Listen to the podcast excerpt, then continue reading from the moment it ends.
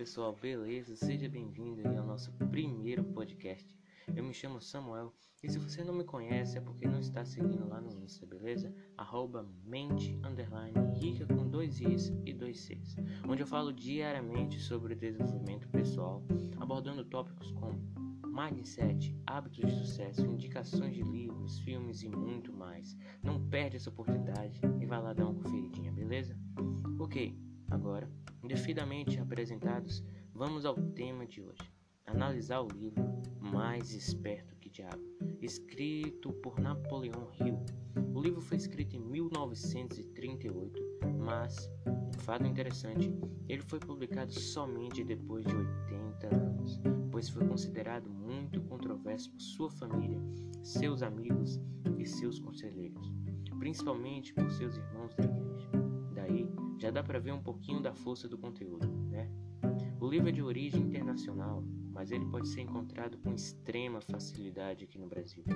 E além do mais, consta com a introdução feita pelo Tiago Negro, um dos maiores nomes relacionados ao investimento aqui no. Napoleão Hill é um dos autores mais lidos de todos os tempos na área do autoconhecimento, e suas ideias têm influenciado uma geração inteira de líderes que buscam sucesso, a realização pessoal e a felicidade. O livro é baseado em uma entrevista entre o autor e o diabo, onde Napoleão Hill busca extrair dos segredos do diabo como ele atua na vida das pessoas, impedindo a sua prosperidade. Sim, pessoal, o diabo. Essa eu creio que seja a primeira pergunta na mente do leitor. O diabo de verdade? Mas como? Essa pergunta eu vou deixar para o final do podcast, onde eu vou mostrar a visão do autor e também a minha sobre esse livro, porque a partir do, da análise do livro será melhor para sua compreensão, ok? A análise do livro vai ocorrer a partir de três pilares mais importantes: hábito, ritmo, hipnótico e tempo. Com isso, irei mostrar através de diferentes partes do livro os seguintes benefícios, malefícios, suas relações e efeitos em nossa vida. Esses três pilares são comentados de forma mais aprofundada durante a entrevista em si, mas, entre, mas no início do livro, o autor faz uma introdução que descreve os acontecimentos em sua vida que possibilitaram ele chegar ao estado que foi capaz de extrair informações do diabo. Esse estado ele chama de outro eu, ou o outro eu é descrito na página 15 da seguinte forma: aspas. A causa para o sucesso não é algo separado e longe do homem, mas que é uma força tão intangível da natureza que a maioria dos homens nunca reconhece, uma força que pode ser muito bem chamada de outro eu. Beleza, mas como se chega a esse estado? Como se alcança essa força? Para responder essa pergunta, precisamos estar cientes da seguinte informação: o corpo e a mente de cada ser vivente do planeta Terra possuem duas entidades similares: o medo e a fé. O medo é a ferramenta do diabo e a fé é a ferramenta de Deus, que no livro o diabo chama de oposição. Essas entidades ficam em constante concorrência para determinar quem será a força vigente do indivíduo. Na página 7, na introdução realizada por Tiago Negro, deixa o seguinte comentário: Ou você domina sua mente, ou ela, ou algo te domina. Para exercer o controle sobre a mente das pessoas, o diabo utiliza o medo por diferentes vertentes, mas as principais são o medo da pobreza e o medo da morte. O diabo relata que conseguiu atingir as mentes de 98% de toda a população mundial. Os 98% correspondem aos alienados e os não alienados correspondem aos 2% restantes. As pessoas alienadas foram atingidas pelo medo e pelo fracasso de tal forma que não conseguiram sair desse estado, fazendo com que suas mentes criassem hábitos destrutivos que contribuem com essa realidade. Entretanto, as pessoas não alienadas encontraram no medo e no fracasso a semente de uma vantagem equivalente e aplicaram hábitos construtivos para se manter nesse estado.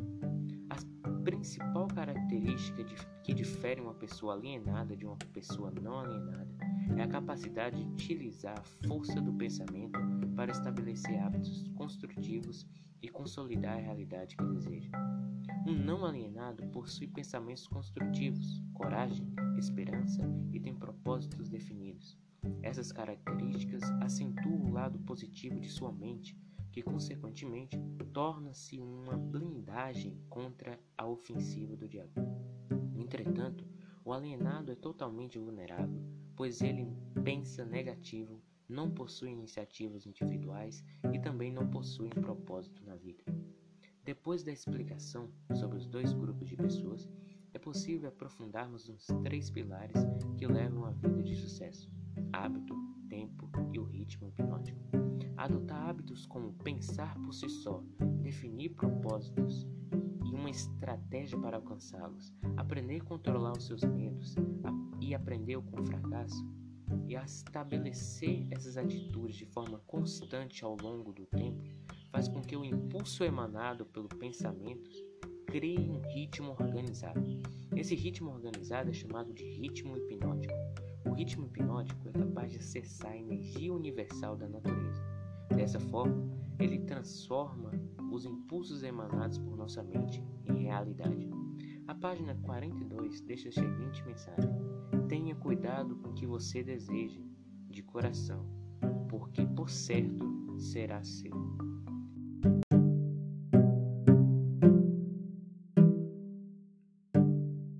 pessoal, para finalizarmos a nossa análise, eu vou responder a grande pergunta: a entrevista foi mesmo com o próprio diabo?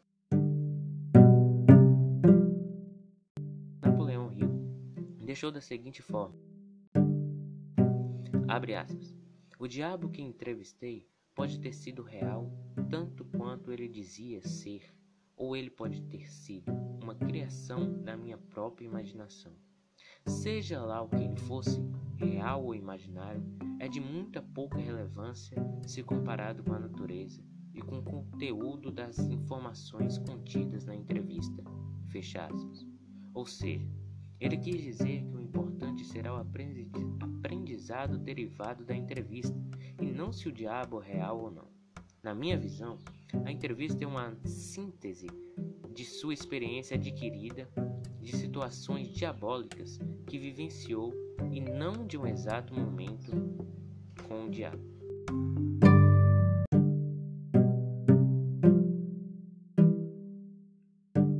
Pessoal, chegamos ao nosso fim da análise, mas lembre-se que isso foi apenas um resumo dos principais pontos do livro. Por isso, é importante que você leia, pois ele está repleto de ensinamentos importantes.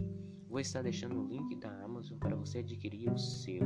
E não esquece de seguir a página arroba Mente Rica, beleza? E também fica de olho nos próximos podcasts. Valeu, pessoal. Desejo sorte e sucesso em sua jornada.